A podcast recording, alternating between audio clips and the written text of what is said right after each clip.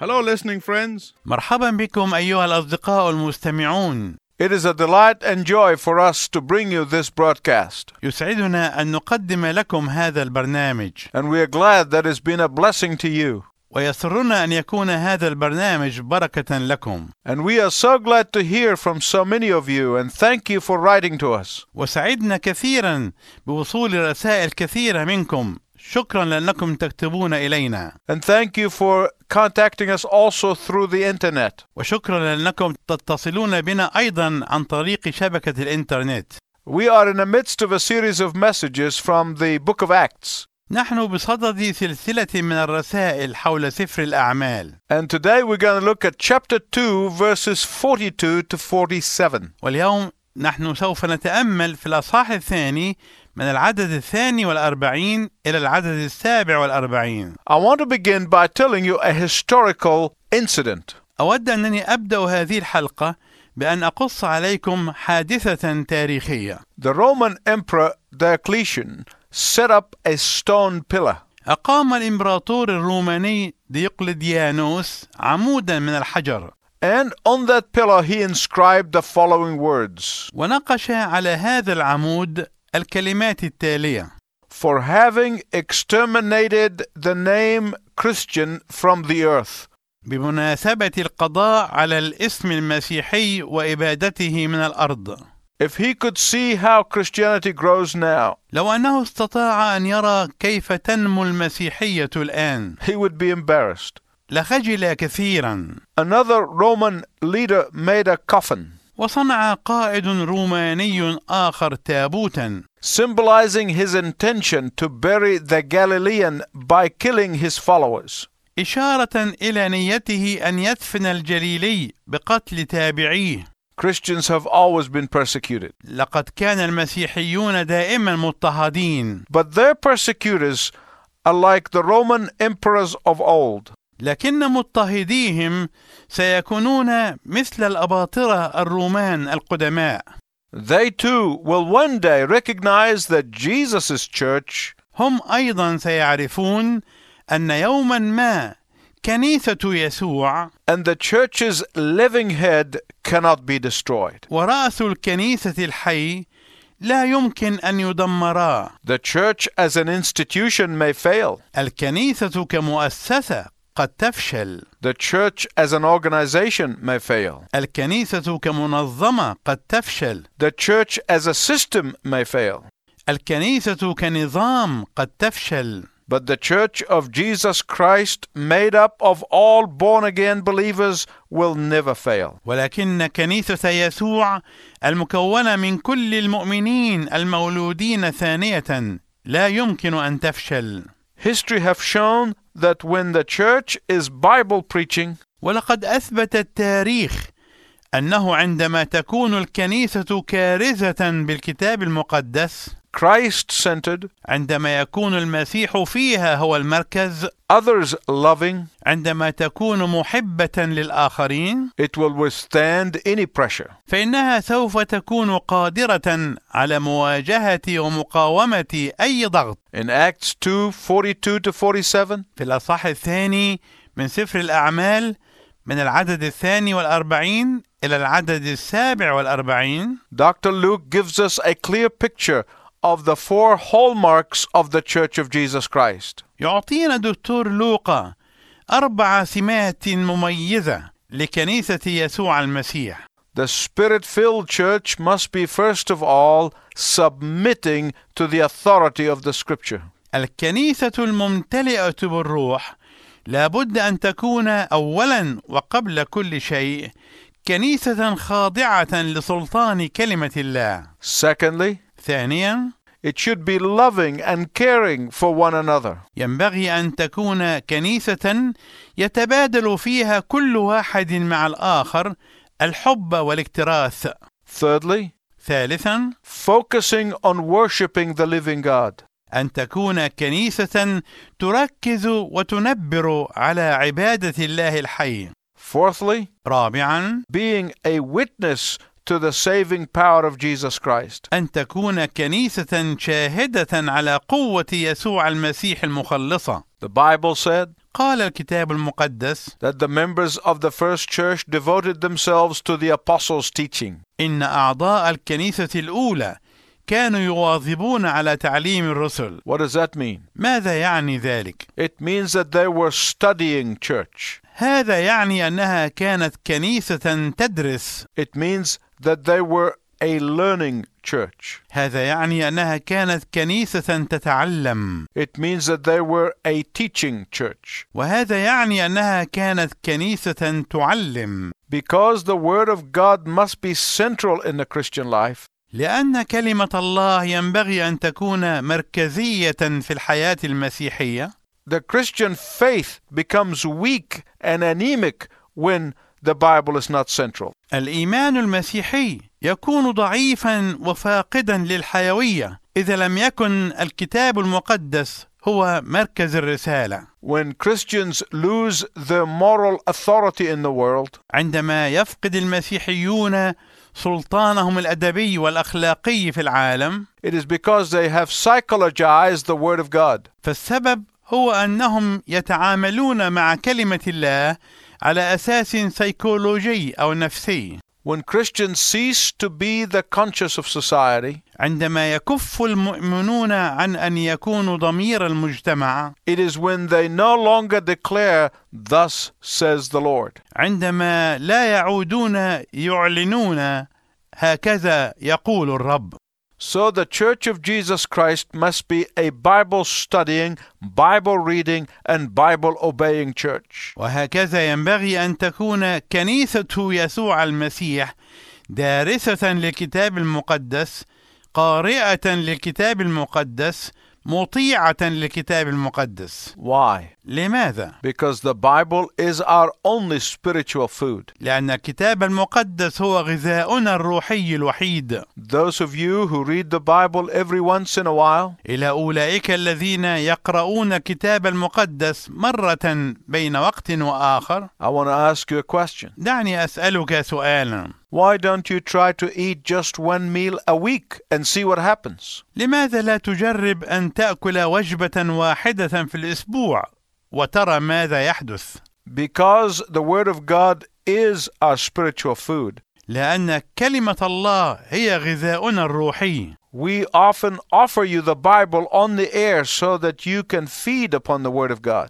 لذلك يسعدنا أن نقدم لكم الكتاب المقدس لكي تتغذوا على كلمة الله God said in Hosea 4 6, قال الله في سفر هوشع الأصحاح الرابع والعدد السادس My people are destroyed for the lack of knowledge. قد هلك شعبي من عدم المعرفة First, the church must be a Bible centered church. اولا ينبغي ان يكون الكتاب المقدس مركزيا في حياه الكنيسه وفي خدمتها Secondly, ثانيا the church of Jesus Christ must be caring church. ينبغي ان تكون كنيسه يسوع كنيسه مكترثه Not to be caring and generous is a fallback into idolatry. عدم الاكتراث وعدم السخاء معناه الارتداد الى الوثنيه The believers in the first church had everything in common. المؤمنون في الكنيسه الاولى كان عندهم كل شيء مشترك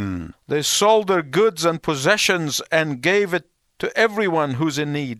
والأملاك والمقتنيات كانوا يبيعونها ويقسمونها بين الجميع كما يكون لكل واحد احتياج I want you to read verses 44 and 45 of Acts chapter 2. أود أنك تقرأ العددين الرابع والأربعين والخامس والأربعين من الأصحاح الثاني من سفر الأعمال I need to explain something about these two verses. أحتاج هنا أن أوضح شيئا ما بخصوص هاتين الآيتين The early church was not a communist church. الكنيسة الأولى لم تكن كنيسة شيوعية The early church was not a socialist church. الكنيسة الأولى لم تكن كنيسة اشتراكية Throughout history, there were some people who interpreted these verses to mean that. عبر التاريخ كان هناك بعض الناس الذين كانوا يفسرون هاتين الآيتين بهذا المعنى They've said that Christianity is a form of communism. قالوا إن المسيحية شكل ما يشبه الشيوعية but it was far from it. ولكن الأمر كان أبعد من ذلك بكثير Let me explain. دعني أشرح ذلك First of all, the tense of both verbs is in the imperfect tense. أولا وقبل كل شيء كان الزمن في كلا الفعلين في صيغة الماضي الناقص Why is that important? لماذا يعتبر ذلك أمرا مهما؟ It is important because it says that they were selling property and goods. إنه مهم لأنه يقول إنهم كانوا يبيعون أملاكهم ومقتنياتهم As the need arose to help their fellow believers, they sold some of their property.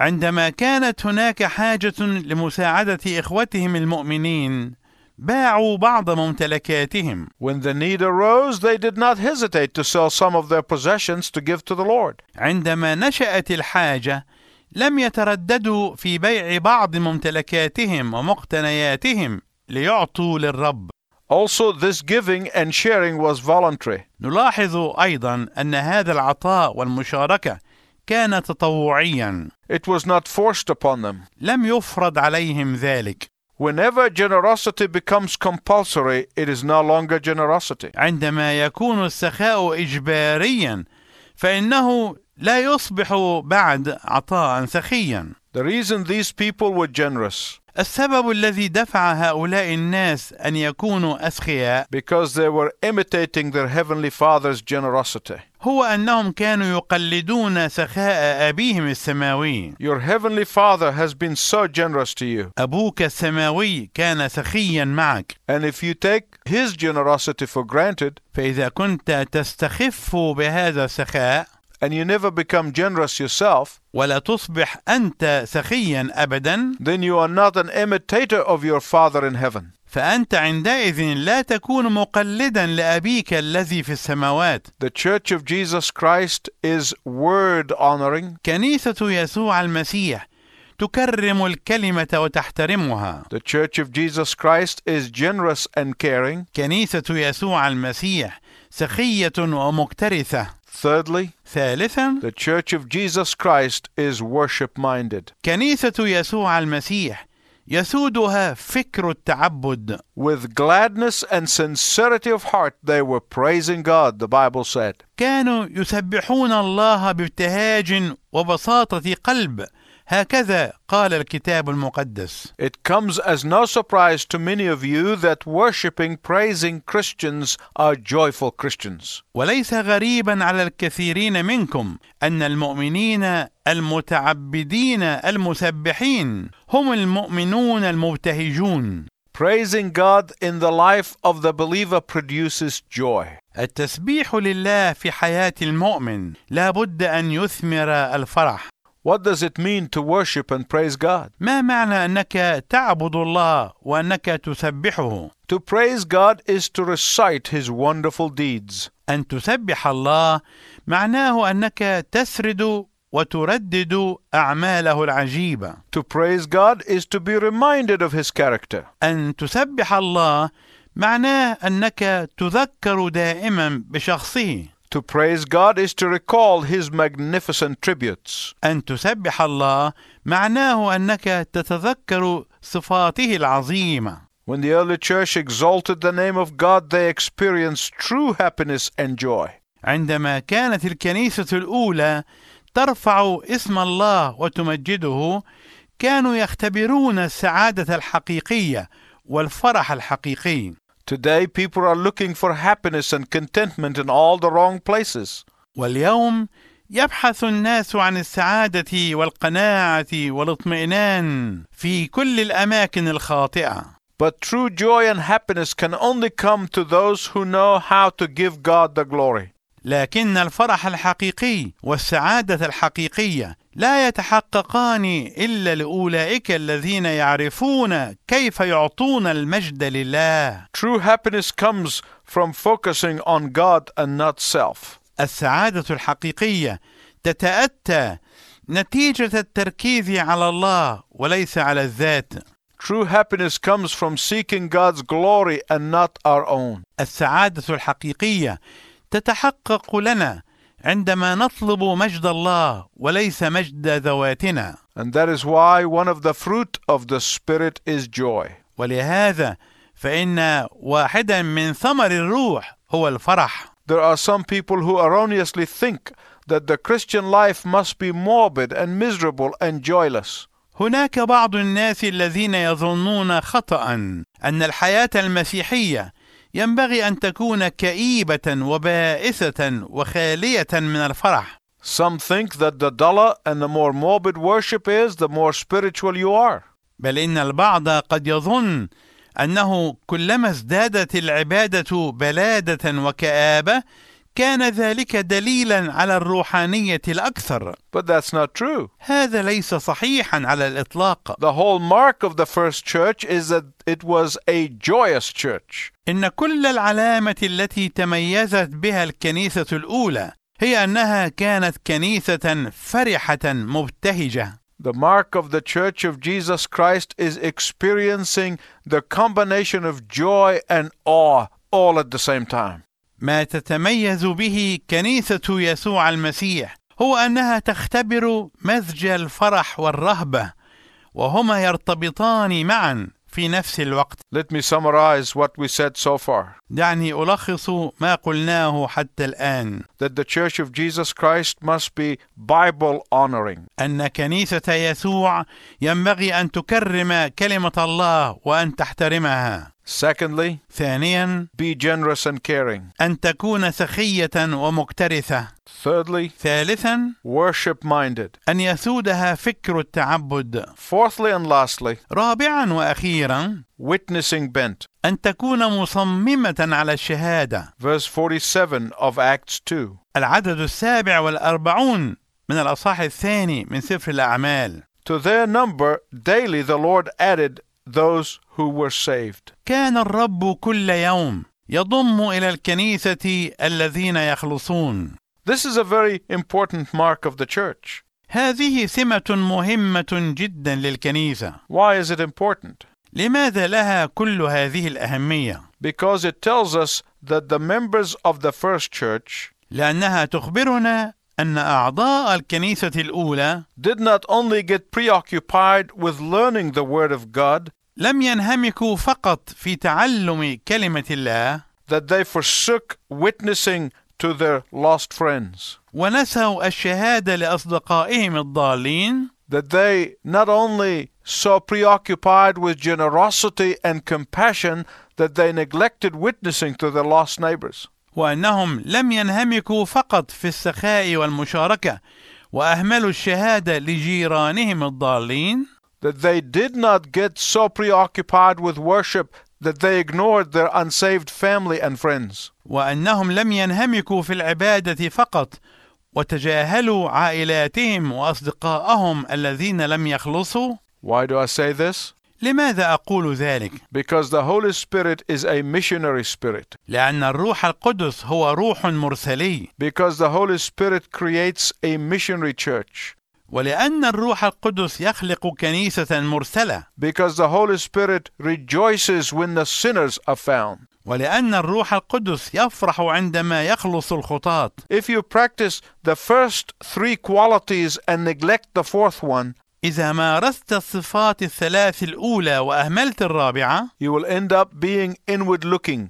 فإن الأمر سينتهي بك إلى كنيسة منغلقة على نفسها Without witnessing, a church could become lacking in vision. بدون الشهادة تصبح الكنيسة فاقدة الرؤية My listening friend, several things I want you to notice. أيها الأصدقاء المستمعون هناك أشياء عديدة ينبغي أن تلاحظوها The Lord Jesus Christ Himself is the one who added to their number. الرب يسوع نفسه هو الذي أضاف إلى الكنيسة أعدادا جديدة But He did it in two ways لكنه فعل ذلك بطريقتين through the preaching of the apostles عن طريق وعظ الرسل and the witnessing of the church members. وشهادة أعضاء الكنيسة God always does His work through His obedient children. الله دائما يقوم بعمله خلال أبنائه المطيعين God always brings His lost sheep into His fold through His obedient sheep.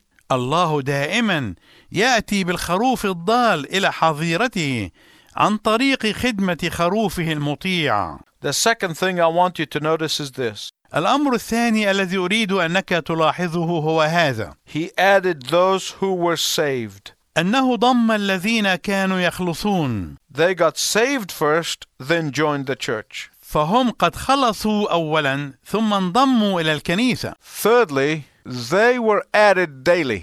ثالثا انهم كانوا ينضمون كل يوم People were being saved every single day, كان الناس يخلصون كل يوم not just on some occasions. وليس فقط في بعض المناسبات In the place where you work, في المكان الذي تعمل فيه in the places where you socialize, في الاماكن التي تقيم فيها علاقات اجتماعيه in the area in which you live, في المنطقه التي تسكن فيها in the school where you are studying. في المدرسه التي تدرس فيها There are people watching and waiting for you to witness to them. هناك اناس يراقبون وينتظرون شهادتك On a daily basis, God was saving people through the witnessing of the new Christians. على اساس يومي كان الله يخلص الناس عن طريق شهاده المسيحيين الجدد Let me give you a very quick example of how the Holy Spirit works through the small number of believers. دعني اقدم لكم مثالا عن كيف يعمل الروح القدس عن طريق العدد القليل In 1937, في عام 1937 all missionaries left a small country كل المرسلين غادروا بلدة صغيرة and they left behind only 18 baptized Christians. ولم يتركوا خلفهم سوى ثمانية عشر من المتجددين المعمدين حديثا And a few portions of the scripture in their language. وبعض الأجزاء القليلة من الكتاب المقدس بلغة الناس هناك The new believers were cruelly persecuted and some were martyred. هؤلاء المؤمنون المتجددون حديثا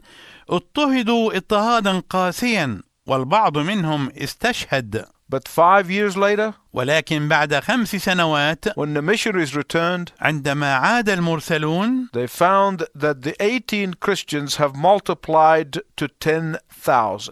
وجدوا أن هؤلاء المؤمنين الثمانية عشر تكاثروا حتى أصبحوا عشرة آلاف God adds when his people are faithfully witnessing. الله يضم عندما يكون كل الناس من شعبه شهودا أمناء I hope that this has been a challenge to all the Christians to begin to witness to Jesus Christ. أرجو أن يكون هذا تحديا لكل المؤمنين أن يكونوا شهودا للمسيح Until we meet again, I wish you God's richest blessing. وإلى أن نلتقي معا في المرة القادمة أرجو لكم بركات الله الوفيرة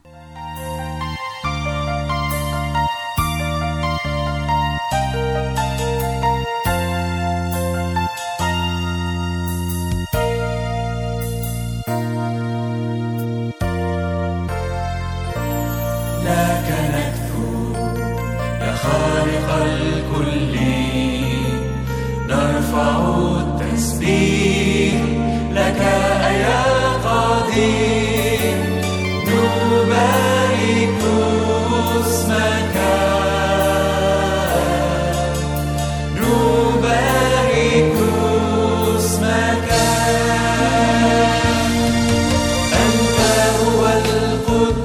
هو القدوس عالم ومهول ملك ورب الأرباب نبارك نبارك نبارك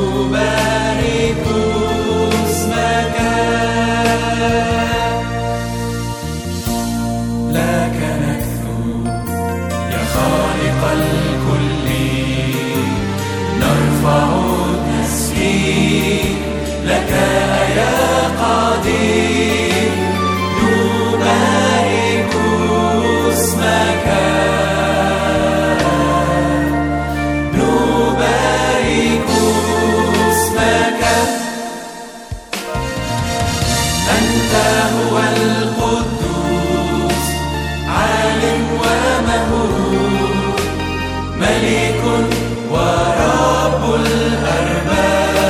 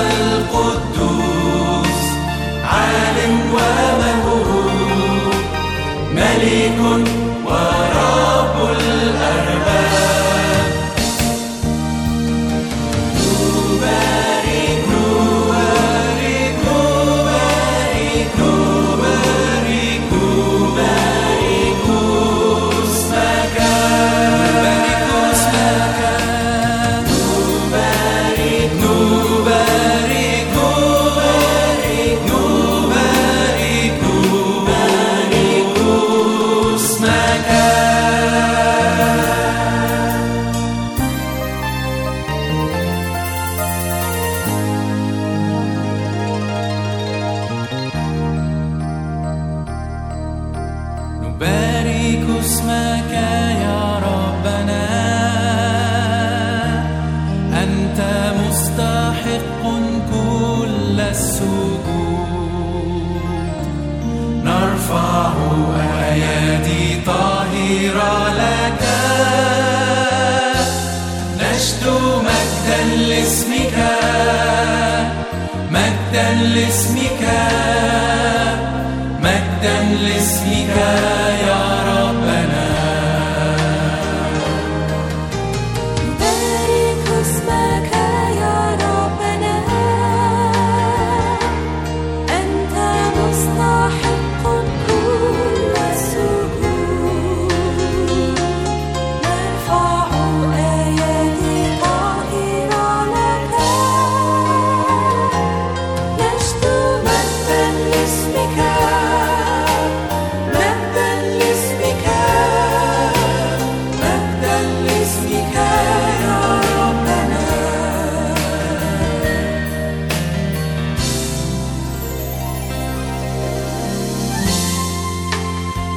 أنت الإله العظيم وحدك يا الله للأبد أنت عال ومرتفع ما أمجد اسمك في كل الأرض الكل يهتف لك مجداً نشدو مجدا لاسمك مجدا لاسمك مجدا لاسمك يا ربنا نشدو مجدا لاسمك مجدا